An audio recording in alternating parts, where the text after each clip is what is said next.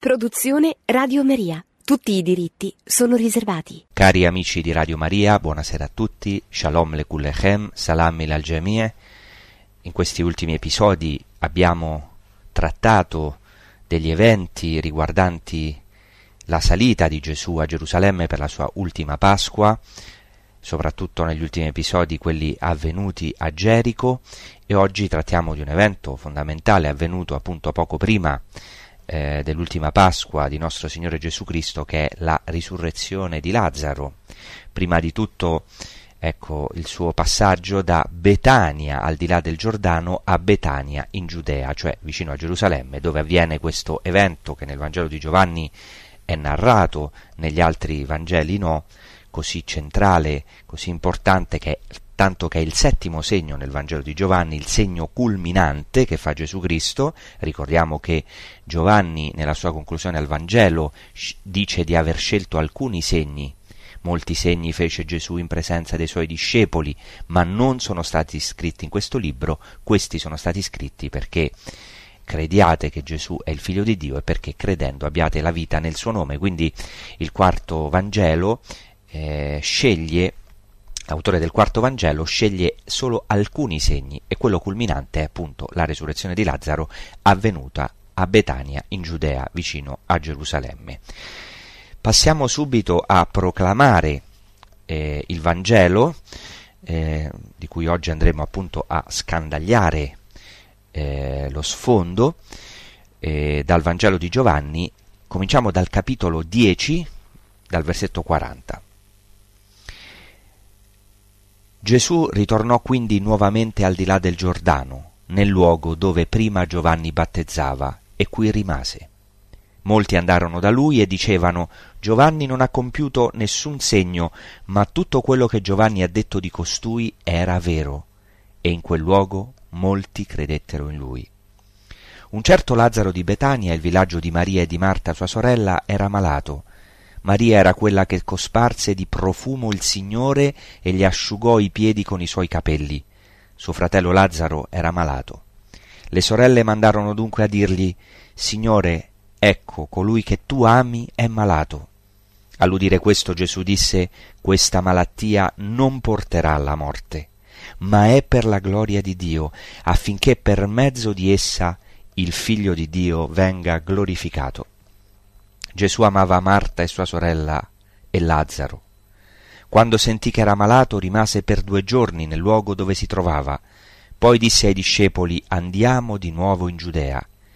I discepoli gli dissero Rabbì, poco fa i giudei cercavano di lapidarti e tu ci vai di nuovo? Gesù rispose Non sono forse dodici le ore del giorno? Se uno cammina di giorno non inciampa perché vede la luce di questo mondo, ma se cammina di notte inciampa perché la luce non è in lui. Disse queste cose e poi soggiunse loro Lazzaro, il nostro amico, si è addormentato, ma io vado a svegliarlo. Gli dissero allora i discepoli Signore, se si è addormentato, si salverà. Gesù aveva parlato della morte di lui, essi invece pensarono che parlasse del riposo del sonno. Allora Gesù disse loro apertamente, Lazzaro è morto, e io sono contento per voi di non essere stato là, affinché voi crediate, ma andiamo da lui. Allora Tommaso, chiamato Didimo, disse agli altri discepoli, andiamo anche noi a morire con lui. Fin qui il Vangelo di Giovanni, abbiamo letto la fine del capitolo 10 e una parte dell'inizio del capitolo 11 di Giovanni. Potremmo chiamare, diciamo, dare un titolo a questo Vangelo, da Betania a Betania. E il Vangelo che abbiamo proclamato non menziona, ora vedremo perché, Betania al di là del Giordano, cioè dove prima Giovanni battezzava, eh, ma eh, è evidente che il luogo dove si trova Gesù quando proclama le parole che abbiamo ascoltato è Betania al di là del Giordano e Gesù prende la decisione, vedremo dopo, di, appunto di salire a Gerusalemme e quindi di andare fino a Betania, appunto al sepolcro di Lazzaro, di Lazzaro, questa volta Betania in Giudea, quindi c'erano due Betanie, questa è la prima cosa fondamentale che dobbiamo dire. Quindi Gesù va da Betania a Betania questa è la prima cosa fondamentale. Siamo in prossimità della Pasqua. Questo è chiarissimo. È chiarissimo, già lo anticipo, perché Gesù in questo Vangelo dice non sono forse dodici le ore del giorno?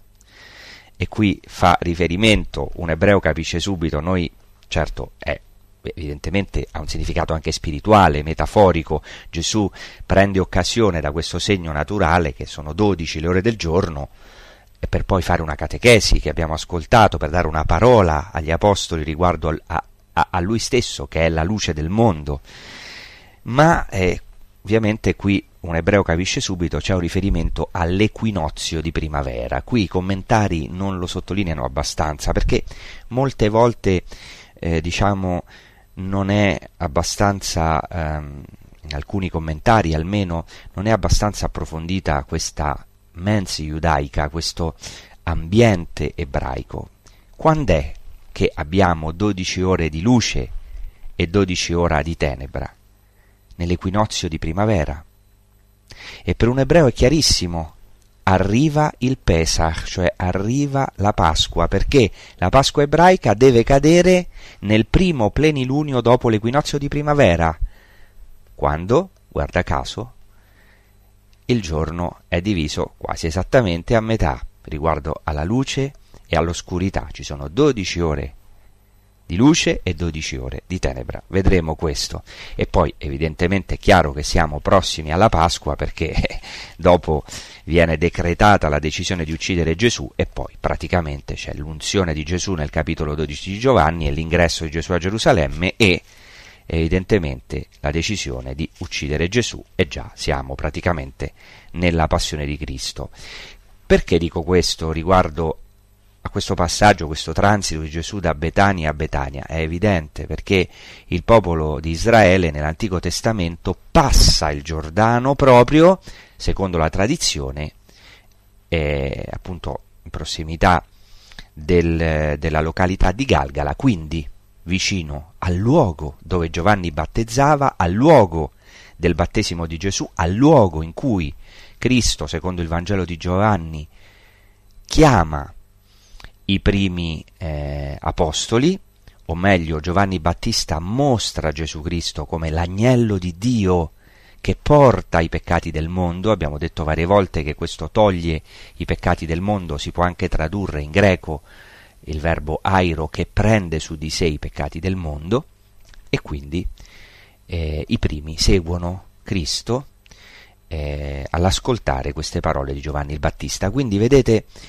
è, è chiarissimo, Gesù è il compimento del popolo di Israele con i suoi discepoli che passa il Giordano, evidentemente in prossimità della Pasqua, poi sappiamo che gli stessi pellegrini, anticamente i pellegrini ebrei, quando facevano il percorso o la salita a Gerusalemme in occasione della Pasqua o in occasione delle altre feste di pellegrinaggio, eh, avevano due possibili cammini, uno che attraversava la Samaria, l'altro che eh, diciamo, percorreva la valle del Giordano, quindi eh, passava lungo il Giordano e sappiamo che i pellegrini ebrei passavano al di là del Giordano e poi ehm, di nuovo lo attraversavano e questo certamente doveva essere una parola eloquente, era un, un segno importante in questo pellegrinaggio perché ogni pellegrino si sentiva come il popolo di Israele che passava il Giordano, questa è la, tutta la forza della Pasqua e delle feste ebraiche che è il memoriale, cioè quegli eventi si riattualizzano, gli eventi di salvezza, in questo caso l'evento della Pasqua e dell'entrata nella terra promessa, si riattualizza in coloro che vivono la liturgia ebraica, questo lo dice anche la Gadà di Pasqua, in questo giorno, cioè nel giorno di Pasqua, ogni ebreo deve considerarsi come se lui stesso fosse in quel momento liberato dall'Egitto. Quindi vedete Gesù Cristo e gli Apostoli come, ecco, possiamo dire il nuovo popolo che non sostituisce certamente il popolo di Israele, ma che lo compie. Per questo Gesù sceglie dodici, perché sono le primizie del popolo, diciamo del nuovo popolo, sempre radicato nel popolo ebraico, nel popolo di Israele, 12, ne sceglie 12 e lui con gli apostoli passano il Giordano e vanno verso la Pasqua, la resurrezione, appunto la resurrezione di Lazzaro, vanno ecco verso la manifestazione della gloria di Dio, un linguaggio tipico dell'Esodo. Gesù dice riguardo alla malattia di Lazzaro, questa malattia non porterà alla morte, ma è per la gloria di Dio affinché per mezzo di essa il figlio di Dio venga glorificato, un linguaggio tipico eh, usato appunto nel libro dell'Esodo, per cui eh, il popolo vede la gloria di Dio quando Israele viene liberato dall'Egitto e particolarmente quando già si vede morto, ma in realtà il mare si apre e il popolo vede la gloria di Dio. Cominciamo così subito eh, a, a, a vedere, ad approfondire soprattutto questi luoghi, queste due Betanie, no? Abbiamo detto che Gesù passa da Betania, al di là del Giordano, a Betania di Giudea.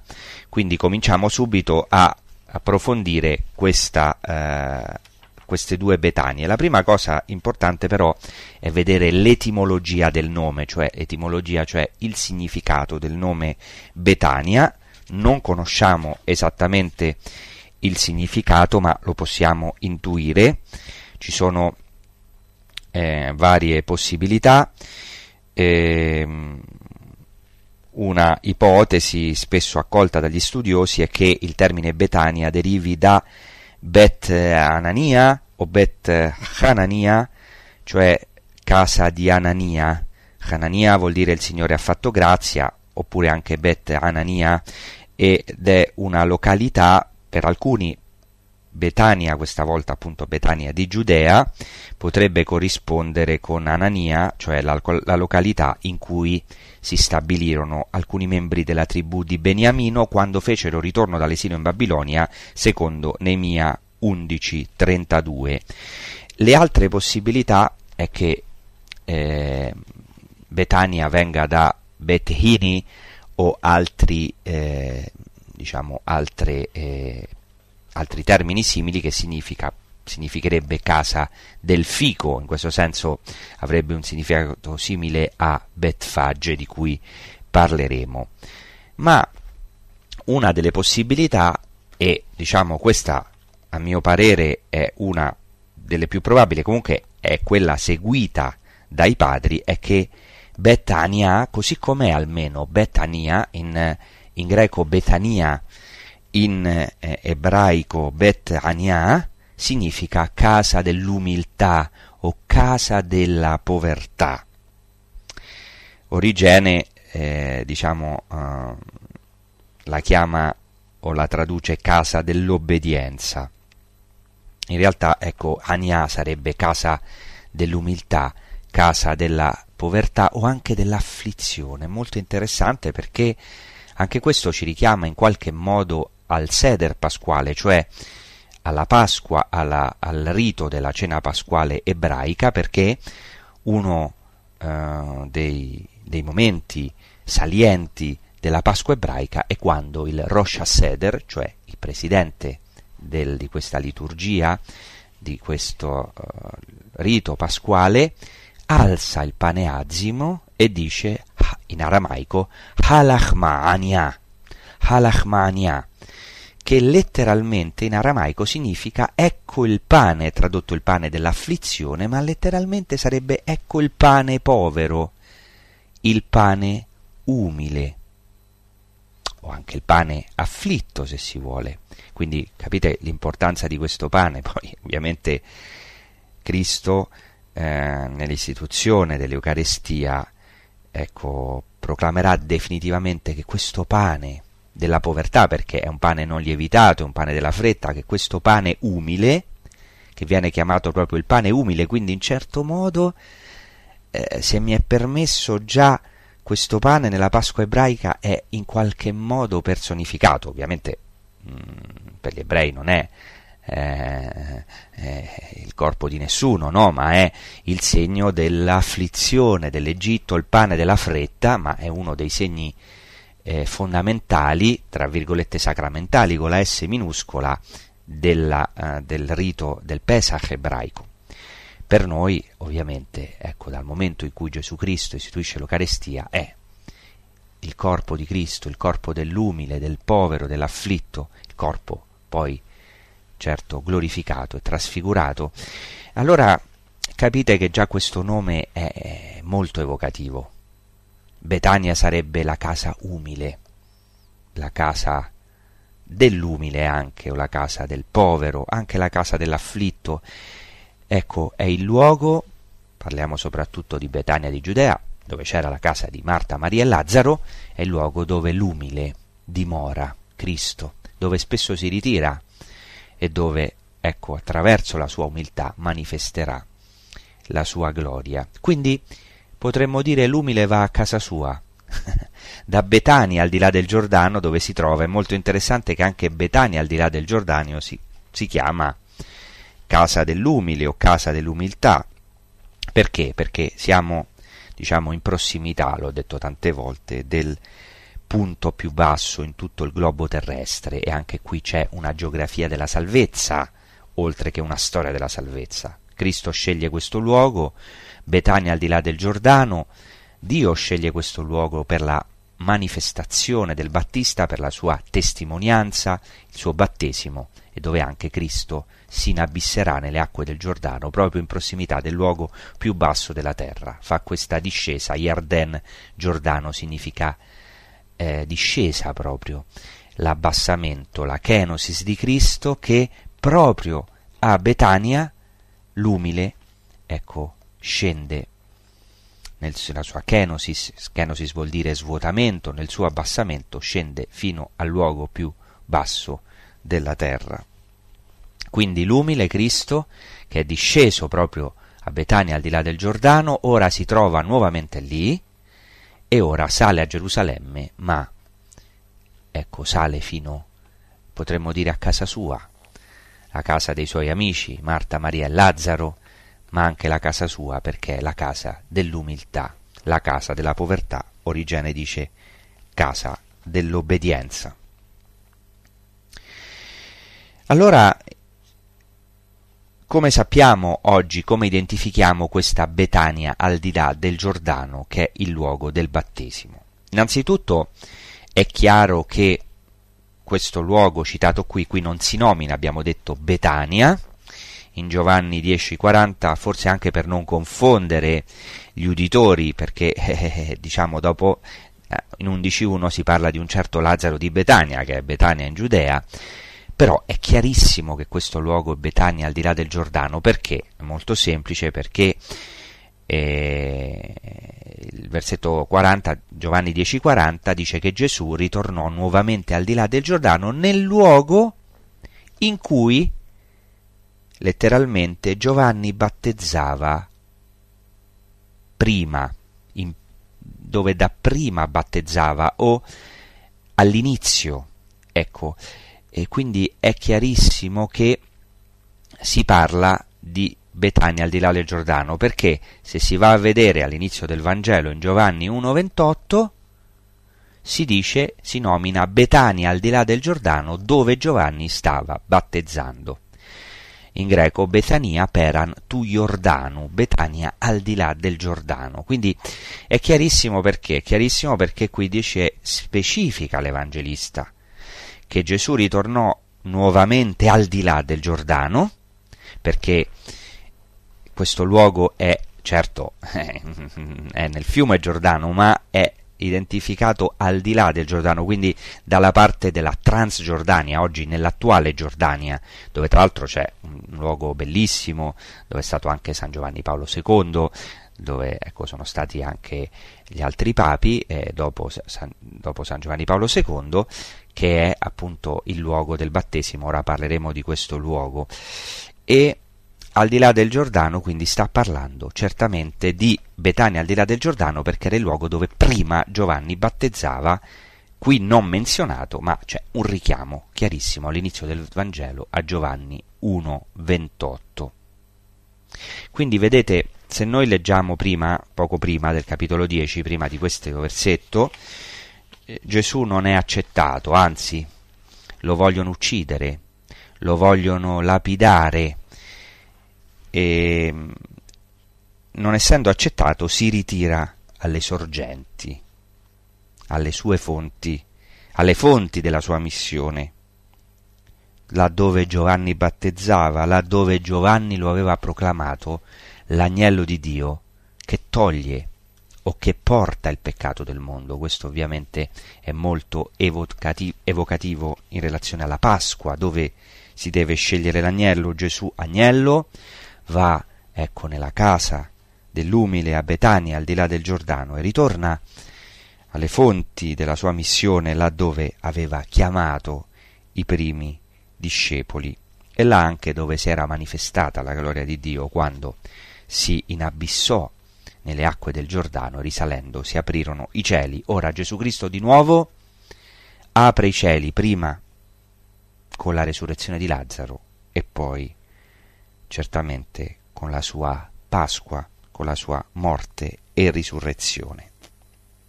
Oggi questo luogo al di là del Giordano è stato identificato, è stato identificato, eh, oggi si chiama in arabo al-Martas, ecco significa proprio al-Marta, significa l'immersione, il luogo dell'immersione di Cristo, si trova in un luogo, appunto la località identificata con Tel al-Harrar, che fa riferimento al mormorio delle acque, eh, oppure Wadi Harrar anche appunto.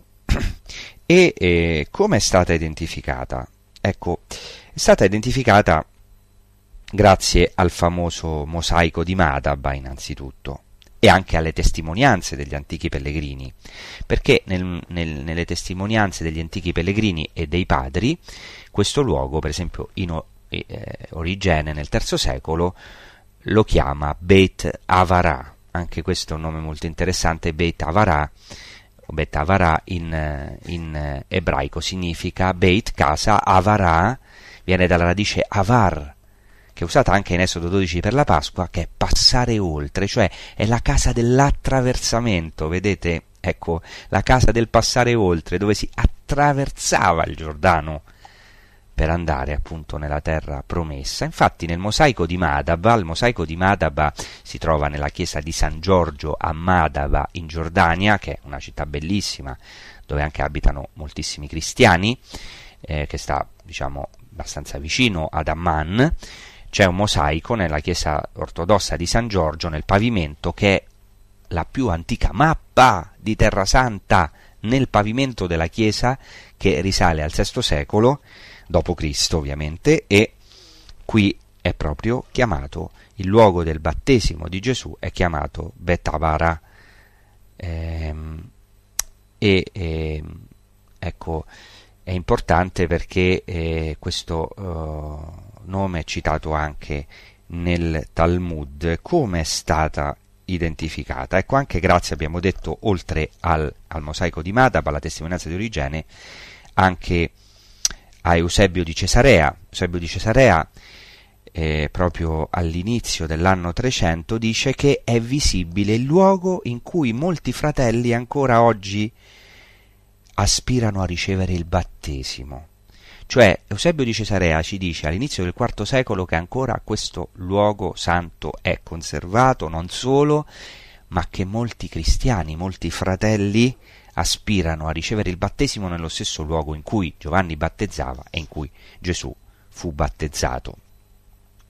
Anche il pellegrino anonimo di Bordeaux, poco dopo la testimonianza di Eusebio di Cesarea, cioè nel 333, afferma così, e cito, da quel luogo, si riferisce al Mar Morto, fino al Giordano, dove il Signore fu battezzato da Giovanni, vi sono cinque miglia.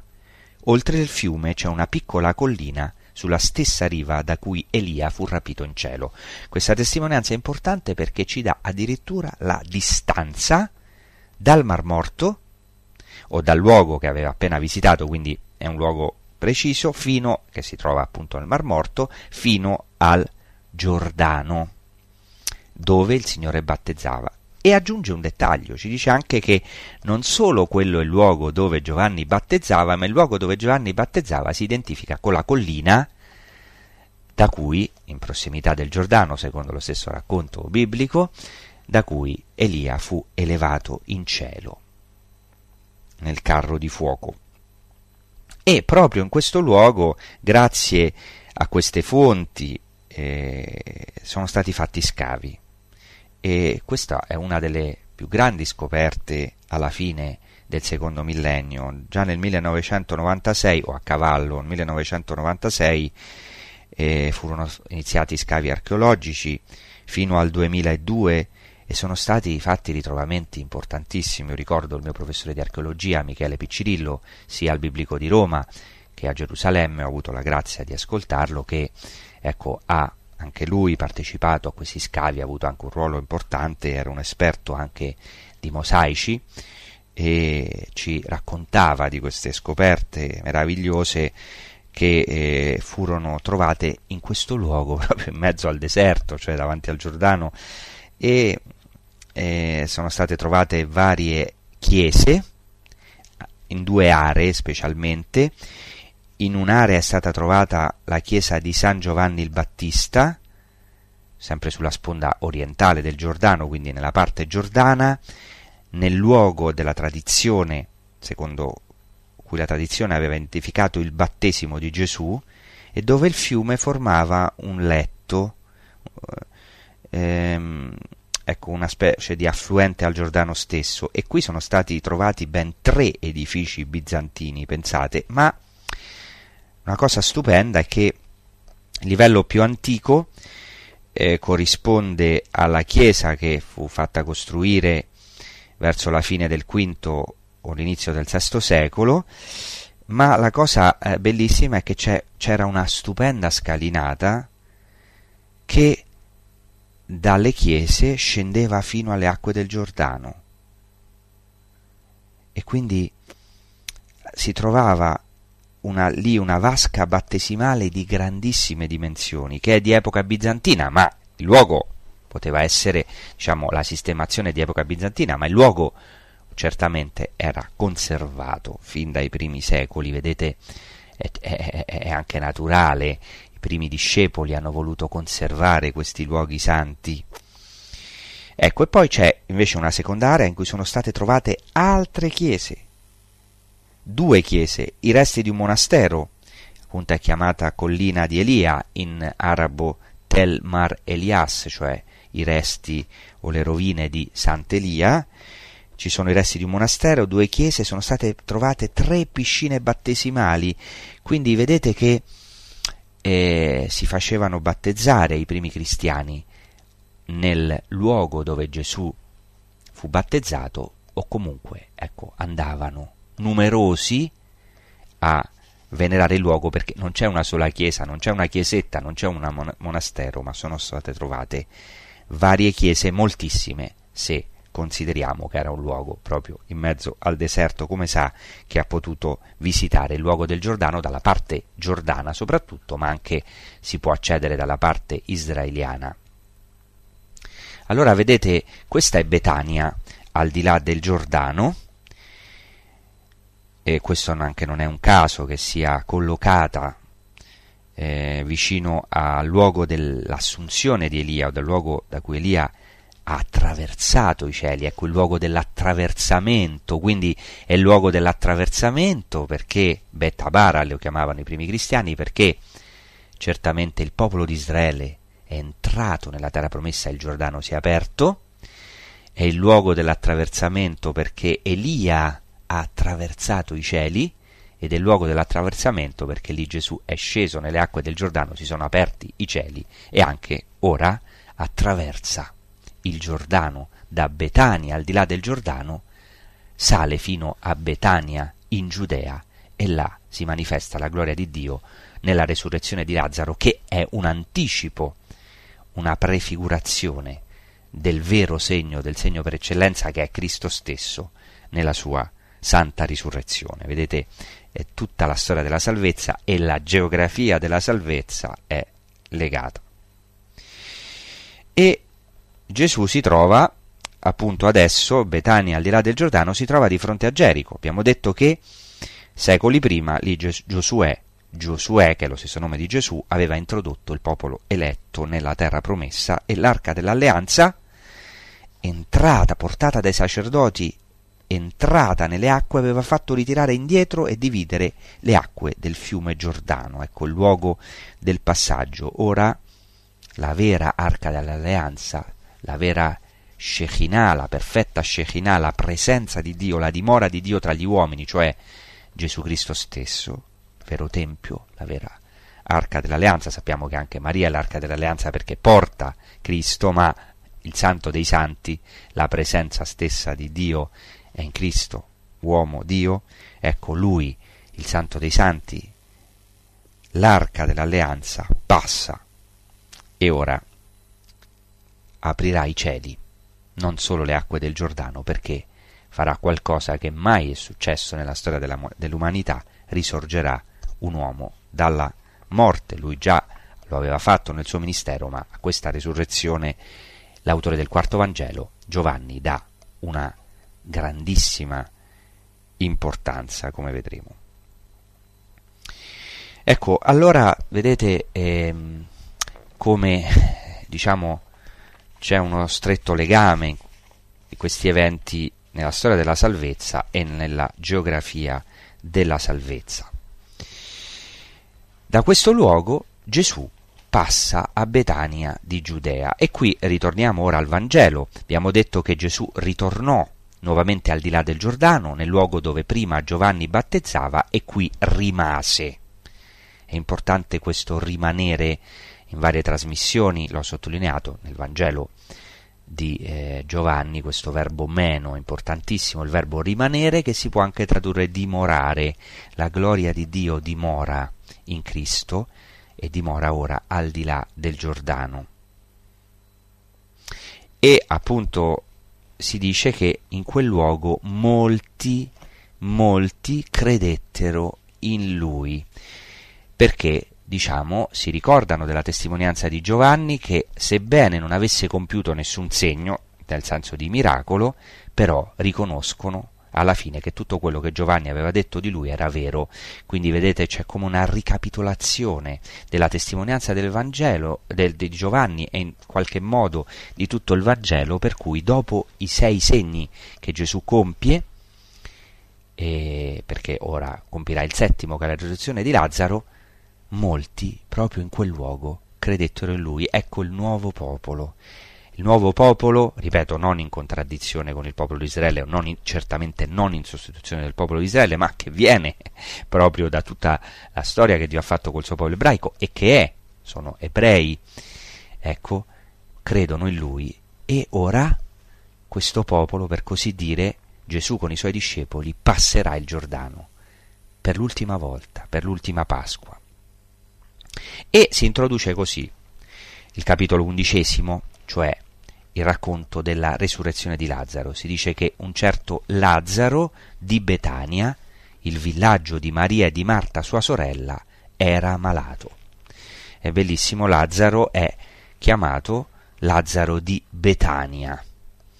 Sappiamo che il nome Lazzaro in ebraico, El Hazar, significa Dio ha aiutato è un nome che è poi tra l'altro interessante perché è menzionato nel Nuovo Testamento solo qui e nel Vangelo di Luca in cui appunto Gesù parla, fa, diciamo, racconta una parabola e parla del, di un povero di cui si ricorda il nome che è Lazzaro, appunto Dio ha aiutato.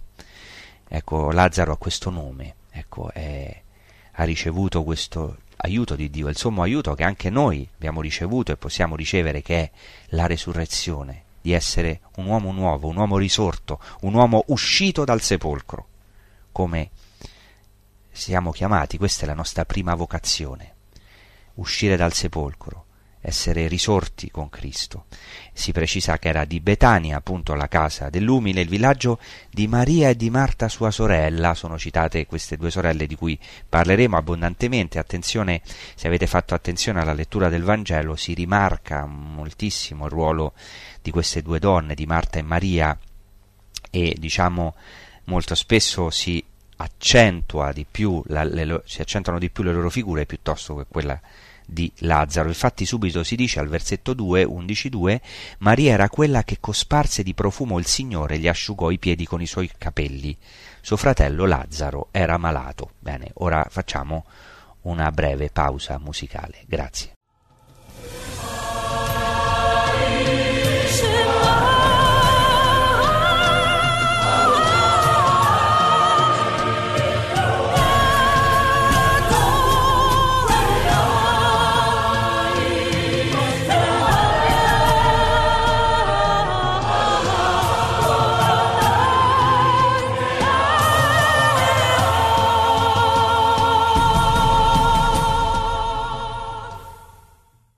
Bene, allora siamo appunto a Betania, al di là del Giordano, Gesù eh, viene informato da Maria e Marta che Lazzaro è malato con queste parole. Giovanni 11.3 Le sorelle mandarono dunque a dirgli Signore, ecco colui che tu ami è malato. Bellissima questa parola perché si vede chiaramente che Gesù veramente amava e questo si ripete spesso in questo capitolo 11, Lazzaro, Marta e Maria, tanto che Lazzaro è definito la bocca delle sorelle, colui che Gesù ama. Quindi è anche lui in qualche modo il discepolo amato. E Gesù dice, questa malattia non porterà alla morte, ma è per la gloria di Dio affinché per mezzo di essa il Figlio di Dio venga glorificato. Ecco, eh, nel Vangelo di Giovanni è fondamentale questo verbo, doxazzo, cioè glorificare, essere glorificato. La morte di Cristo, ma poi anche quella dei discepoli, in questo caso di Pietro, in Giovanni 21, è in realtà chiamata glorificazione, perché nel Vangelo di Giovanni la croce è già gloriosa, la croce è l'esaltazione, la glorificazione di Gesù. Quindi attraverso la morte di Lazzaro il figlio di Dio viene glorificato. Qui diciamo c'è un'ambiguità perché certamente il figlio di Dio viene glorificato nel senso che manifesta la sua gloria perché risorgerà, risusciterà Lazzaro ma anche viene glorificato perché sappiamo che in particolare nel Vangelo di Giovanni ciò che scatena la causa finale, lo volevano uccidere anche prima Gesù, ma ciò che, ecco, la goccia che fa traboccare il vaso o l'occasione, ecco, di uccidere Cristo viene proprio dalla resurrezione di Lazzaro, paradossalmente, che scatena le invidie e, diciamo, ecco, questo lo sanno i discepoli, infatti eh, i discepoli non vogliono che Gesù salga in Giudea, vuole che rimanga nella Betania al di là del Giordano e non vada alla Betania in Giudea, che non faccia questo passaggio, questo attraversamento, questa Pasqua. Abbiamo detto nella prima parte della trasmissione che siamo in prossimità della Pasqua. Infatti nel versetto 6 si dice una cosa molto strana, che però è una delle chiavi per capire questo Vangelo, ne parleremo anche nel prossimo episodio. Dice che Innanzitutto dice che Gesù amava Marta e sua sorella e Lazzaro. Guardate la precedenza che si dà a queste due sorelle e poi in ultimo a Lazzaro. E le sorelle hanno mandato a dire a Gesù che colui che tu ami, Lazzaro, è malato, ma l'Evangelista specifica che Gesù amava, non dice prima Lazzaro, ma amava Marta e sua sorella e Lazzaro, perché in questo Vangelo queste due sorelle hanno un ruolo di primo piano, insieme certo con Gesù Cristo che è ovviamente il protagonista. Ma c'è una cosa curiosa, subito dopo si dice quando sentì che era malato, Gesù rimase per due giorni nel luogo dove si trovava, vedete si insiste in questo luogo di Betania al di là del Giordano, cioè Gesù non passa subito il Giordano, ma rimane due giorni, due giorni. E quindi, ovviamente, dal seguito del racconto si capisce che Lazzaro è già morto quando ricevono la notizia Gesù e i suoi discepoli della malattia di Lazzaro, perché Gesù dice chiaramente Lazzaro si è addormentato e si specifica che non sta parlando del sonno, ma della morte. Quindi Gesù sa che Lazzaro è già morto, lo dice ai suoi discepoli, dopo lo dirà, ecco, e, e, ehm, ma rimane due giorni, due giorni nel luogo dove si trovava, cioè Gesù non va subito da Lazzaro. Potremmo dire, se me lo permettete, che Gesù non è un nevrotico. Noi vorremmo subito intervenire, siamo ecco, degli interventisti di fronte al problema, ai problemi degli altri, alle malattie degli altri, anche quelle spirituali o specialmente quelle spirituali. Vorremmo subito farci salvatori degli altri, perché in fondo molto spesso siamo scandalizzati dalla sofferenza. Certo è anche buono avere uno zelo per eh, eh, servire, aiutare gli altri, non c'è dubbio, non stiamo parlando di questo, però Gesù non va subito. Gesù aspetta. Gesù aspetta che quest'uomo muoia, cioè che Lazzaro muoia, e aspetta anche a intervenire perché? Perché si manifesti ancora di più la gloria di Dio, perché sappiamo, seguito del racconto, lo vedremo la prossima volta, che quando Gesù arriva a Betania, Lazzaro è morto già da quattro giorni. Secondo gli ebrei praticamente non c'è più speranza. Assolutamente, non solo secondo gli ebrei, sappiamo che già incomincia il processo di corruzione, ma lo vedremo la prossima volta. Gli ebrei in questo anche hanno una credenza particolare secondo cui l'anima dell'uomo abbandona il corpo non subito, eh, ma dopo un certo tempo, ecco, e quindi il quarto giorno praticamente è finito tutto, già l'anima è volata dal corpo, già il corpo ha cominciato la corruzione, lo dirà anche appunto eh, chiaramente il Vangelo e lo dirà certamente Marta, la sorella di Lazzaro, quando Gesù dice togliete la pietra dal sepolcro, Marta, la sorella di Lazzaro, dice Signore, manda già cattivo odore, è lì da quattro giorni cioè come se Gesù Cristo aspettasse questo momento, aspettasse che eh, il corpo si corrompa di Lazzaro perché si manifesti ancora di più la sua gloria. Cristo entra nella, in ciò che all'uomo più scandalizza, che in fondo è il sepolcro, in fondo, ecco, se lo sapete bene quando avete partecipato ai funerali, quando abbiamo partecipato ai funerali dei nostri cari, il momento più duro è certamente la sepoltura, quando si mette questa pietra nel sepolcro e praticamente si realizza che tutto è finito. È un momento molto forte, forse il più forte nella vita di un uomo, di chi lo, a chi lo assiste.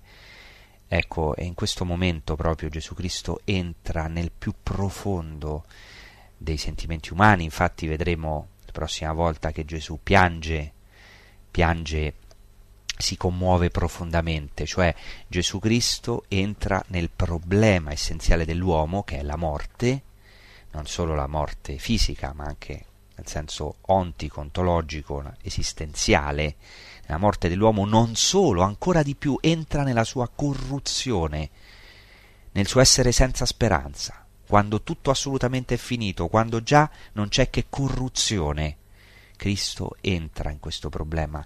Più profondo del profondo non può entrare, così come si è inabissato al di là del Giordano, Betania al di là del Giordano, scende fino al punto più basso della terra, sotto il Giordano, che è il fiume più basso della terra, quindi più basso non può essere, più profondo non può essere, così a Betania in Giudea entra, ecco, davanti al sepolcro si mette con il problema più profondo dell'uomo e entra in profondità, perfino non solo entra nella morte dell'uomo, ma tocca la corruzione dell'uomo, che è quello che in fondo a noi più ci scandalizza. Vedete che meraviglia il Vangelo, che ricchezza posso solo balbettare, dire qualche parola, ma ecco, lo Spirito Santo poi ci ispirerà o vi ispirerà molto di più delle mie povere parole. Quindi Gesù non va subito a, uh, non parte subito da Betania a Betania, ma rimane due giorni nel luogo dove si trova e poi sappiamo che più o meno, ecco, il percorso da Betania al di là del Giordano a Gerusalemme, quindi a Betania di Giudea, ecco, dura due giorni, per questo ecco, è un cammino di due giorni, e prende la decisione. Dice ai discepoli, dopo questi due giorni, andiamo di nuovo in Giudea. I discepoli hanno un'obiezione, evidentemente, Rabbi, poco fa i giudei cercavano di lapidarti e tu ci vai di nuovo? Cioè, parlano del pericolo della morte per Cristo, perché ecco sanno che ritornare in Giudea significa rischiare seriamente la morte e Gesù approfitta di questa obiezione per dire per fare una catechesi sulla luce, una breve parola, almeno così ce la riporta l'Evangelista in forma breve, dice così al versetto 9, il capitolo 11, Gesù rispose non sono forse dodici le ore del giorno? Se uno cammina di giorno non inciampa, perché vede la luce di questo mondo, ma se cammina di notte inciampa perché la luce non è in lui. Ecco, io ho approfondito eh, questo, questo versetto in particolare in questo tempo e sono rimasto molto colpito da questa parola di Cristo in riferimento alla luce. Innanzitutto vorrei dire una parola poi lo diremo anche la prossima volta, su Betania di Giudea. Betania di Giudea oggi è chiamata in arabo El Azarie, non a caso significa è legata al nome Lazzaro, appunto Dio aiuta abbiamo detto, si trova a circa due chilometri e mezzo da Gerusalemme, nella strada antica che appunto saliva da Gerico a Gerusalemme distava, secondo quello che dice il Vangelo, 12 stadi, che sono circa 2220 metri, 2 km e 200 metri da, appunto 2 km e mezzo, potremmo dire, da Gerusalemme. E Gesù quindi è orientato verso Betania ed è il luogo dove si manifesterà la gloria di Dio. C'è una parola molto interessante del profeta Geremia che lega un po' questi temi che finora abbiamo visto, cioè dare gloria a Dio, il conflitto tra luce e tenebre di cui si parla in questo versetto e anche perfino il pianto di Gesù che ha un ruolo, come già ho anticipato, ha un ruolo eh, fondamentale in questo Vangelo. Leggiamo questa parola di Geremia, leggerò alcuni versetti dal capitolo 13 a partire dal versetto 15. Ascoltate, porgete l'orecchio, non montate in superbia, perché parla il Signore. Date gloria al Signore vostro Dio, prima che venga l'oscurità, e i vostri piedi inciampino sui monti, al cadere della notte. Voi aspettate la luce, ma egli la ridurrà in tenebre e la muterà in oscurità profonda. Se non ascolterete, io piangerò in segreto la vostra superbia. Il mio occhio verserà lacrime perché sarà deportato il gregge del Signore. Ecco, fin qui Geremia che parla di questo pianto nascosto, si usa il termine in ebraico mistarim, che poi avrà grande influsso nella tradizione ebraica, è un luogo segreto in cui Dio piange.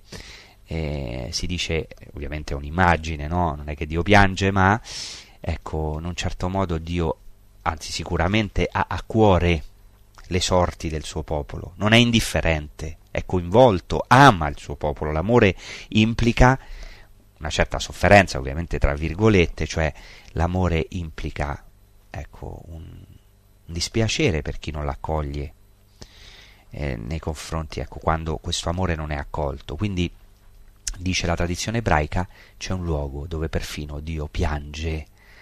L'ho citato in un episodio, ma lo ripeteremo se Dio vuole la prossima volta. Ora però ci fermiamo in questo testo che parla di questo conflitto fra la luce e le tenebre. Voi aspettate la luce, ma egli la ridurrà in tenebre e dice date gloria al Signore prima che venga l'oscurità.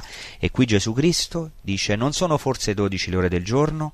Se uno cammina di giorno non inciampa perché vede la luce di questo mondo. Cioè è un po' quello che abbiamo detto che dice Gesù Cristo in Giovanni 9, finché sono nel mondo, sono la luce del mondo. Vedete, sta avvenendo la Pasqua, dove è fondamentale questo elemento della luce. E sta avvenendo la Pasqua perché Gesù dice non sono forse dodici le ore del giorno? ecco, fa riferimento chiaramente, un ebreo lo sa, l'equinozio di primavera era molto importante l'equinozio di primavera per gli ebrei perché segnava con chiarezza l'inizio della Pasqua perché la Pasqua è celebrata nel primo plelinunio dopo l'equinozio di primavera, le fonti ebraiche, la Mishnah il Talmud parlano di questo Tekufat, Tekufat Aviv o eh, ecco eh, questa um, Tekufà vuol dire appunto epoca o stagione perché apre la stagione. Nel Talmud si discute se eh, l'equinozio apre o chiude una stagione. Ma perché è importante l'equinozio di primavera? Perché di fatto è una lotta tra luce e tenebre. Tutto il Vangelo di Giovanni è, sin dall'inizio, è eh, incentrato su questa lotta tra la luce e le tenebre. No? La luce splende nelle tenebre, dice il prologo, ma le tenebre non l'hanno accolta. Si può anche tradurre non l'hanno compresa o anche non l'hanno presa, non l'hanno vinta. Anche questa indecisione sulla trad- traduzione sembra il contrario. Una, traduzio- sì, una possibile traduzione dice che le tenebre non l'hanno accolta, quindi praticamente un dramma, la luce non è accolta, non è ben accolta, Un'altra traduzione possibile dice che la luce, le tenebre non l'hanno vinta, cioè sembra invece qui prevalere la luce piuttosto che le tenebre, cioè tutto il Vangelo di Giovanni è una costante lotta tra la luce, Cristo e le tenebre. E su questo diciamo eh, molte volte il Vangelo di Giovanni ritorna, pensate per esempio a Giuda che quando esce dal cenacolo si dice ecco che era notte, è ovviamente non solo una considerazione cronologica perché è evidente che la Pasqua o la cena in Giovanni si celebra di notte, ma è una, qualcosa di profondamente simbolico, perché il Vangelo di Giovanni è tutta una lotta tra la luce e le tenebre. Ora siamo all'equinozio, cioè tra luce e tenebre ora c'è, diciamo, un vero, per così dire, scontro, 12 ore di luce e 12 ore di tenebre. Allora, dicevo che nella tradizione ebraica l'equinozio è molto importante perché era una, uno degli elementi anche per, eh, che annunciava la Pasqua. Sappiamo che il calendario ebraico è un calendario lunare, però anche l'osservazione del sole è importante, lo vedremo tra un momento. Ora però voglio dire che Gesù è verso la fine, lui è chiaro, lo sa con chiarezza ed è chiaro nel quarto Vangelo, Gesù Cristo sta andando verso la sua ora che è appunto l'ora della tenebra, l'ora della croce, che poi sarà anche l'ora della gloria nel Vangelo di Giovanni. Ecco, eh, c'è la seconda parte del Vangelo, a partire dal capitolo 13, è il libro dell'ora di Gesù, che però è anche il libro della sua gloria, quindi dove manifesta la sua gloria. Ecco, tutta questa lotta tra luce e tenebre era stata già anticipata nel Vangelo prima di questo capitolo, in tutto il Vangelo abbiamo detto, ma in particolare in Giovanni 9, dove ecco Gesù dice che eh, annuncia poi viene la notte dove nessuno può operare, ma finché sono nel mondo sono la luce del mondo. E poi anche in Giovanni 10 eh, che fa riferimento appunto alla festa della luce, la festa della dedicazione del tempo, la festa di Hanukkah, ed è già chiaro che Cristo è questa nuova menorah, questa nuova luce, la vera luce del mondo. Allora dicevo che è talmente importante questo equinozio di primavera che eh, viene eh, citato in Qumran varie volte, che è molto attento al calendario, c'è anche una benedizione che si fa in questo passaggio, per esempio nell'equinozio. Nel Talmud di Gerusalemme, nel trattato Berachot, si dice anche che si deve recitare una benedizione eh, in un momento particolare eh, dell'equinozio si deve elevare una benedizione allo Sebereshit, a colui che ha fatto il principio. Nel trattato Sanhedrin del Talmud si discute se, se, l'equinozio di Nissan, così è chiamato, Tekufat Nissan, equinozio de, del mese di Nissan, quindi l'equinozio di primavera, si discute se chiude o apre la stagione. E noi potremmo dire allo stesso modo della risurrezione di Lazzaro, non sappiamo se chiude il libro dei segni, certamente chiude il libro dei segni, e il segno culminante però apre anche la nuova stagione, cioè l'opera per eccellenza di Cristo che è il suo mistero pasquale. Certamente nella tradizione ebraica l'equinozio di primavera, quando ci sono 12 ore del giorno a cui fa riferimento qui Cristo e 12 ore di oscurità, ecco, è l'inizio della primavera. Quindi possiamo ricordare proprio questa parola del prologo di Giovanni, la luce splende nelle tenebre e le tenebre, ma le tenebre non l'hanno vinta. C'è ovviamente un grande interesse a Qumran nei rotoli del Mar Morto per l'equinozio di primavera, perché il calendario degli Esseni, o comunque degli uomini di Qumran, era solare. E eh, ricordiamo che nell'equinozio di primavera il sole sorge quasi perfettamente a est. E sappiamo che gli uomini di Qumran, gli Esseni, pregavano rivolti non verso il Tempio di Gerusalemme, con cui avevano una certa polemica, ma rivolti verso Oriente, appunto dal luogo dove è venuto il popolo, è venuto Mosè da dove si aspettava la venuta del Messia. Ecco, ora Gesù viene da Betania al di là del Giordano, che sta appunto nella Transgiordania, a oriente rispetto a Gerusalemme, a oriente del Giordano. Ecco che Gesù Cristo è il vero oriente, il vero sole di giustizia. Ecco, eh, vedete, aspetta al di là del Giordano aspetta che la luce prevalga, arriva la primavera, la vera primavera che è la resurrezione di Cristo. Questa è una parola anche per tutti noi. Viene la primavera, viene la resurrezione, anche se sembra che la nostra vita sia destinata al sepolcro e alla corruzione e che Gesù Cristo non intervenga subito. In realtà è Lui la luce del mondo. Camminiamo alla sua luce per non inciampare e aspettiamo questo sorgere del sole di giustizia che viene per noi da oriente e che ci fa attraversare il vero Giordano per entrare nel suo regno, il regno dei cieli. Allora vi ringrazio ora per l'attenzione, vi auguro una buona prosecuzione con i programmi di Radio Maria, grazie tante e alla prossima. Produzione Radio Maria. Tutti i diritti sono riservati.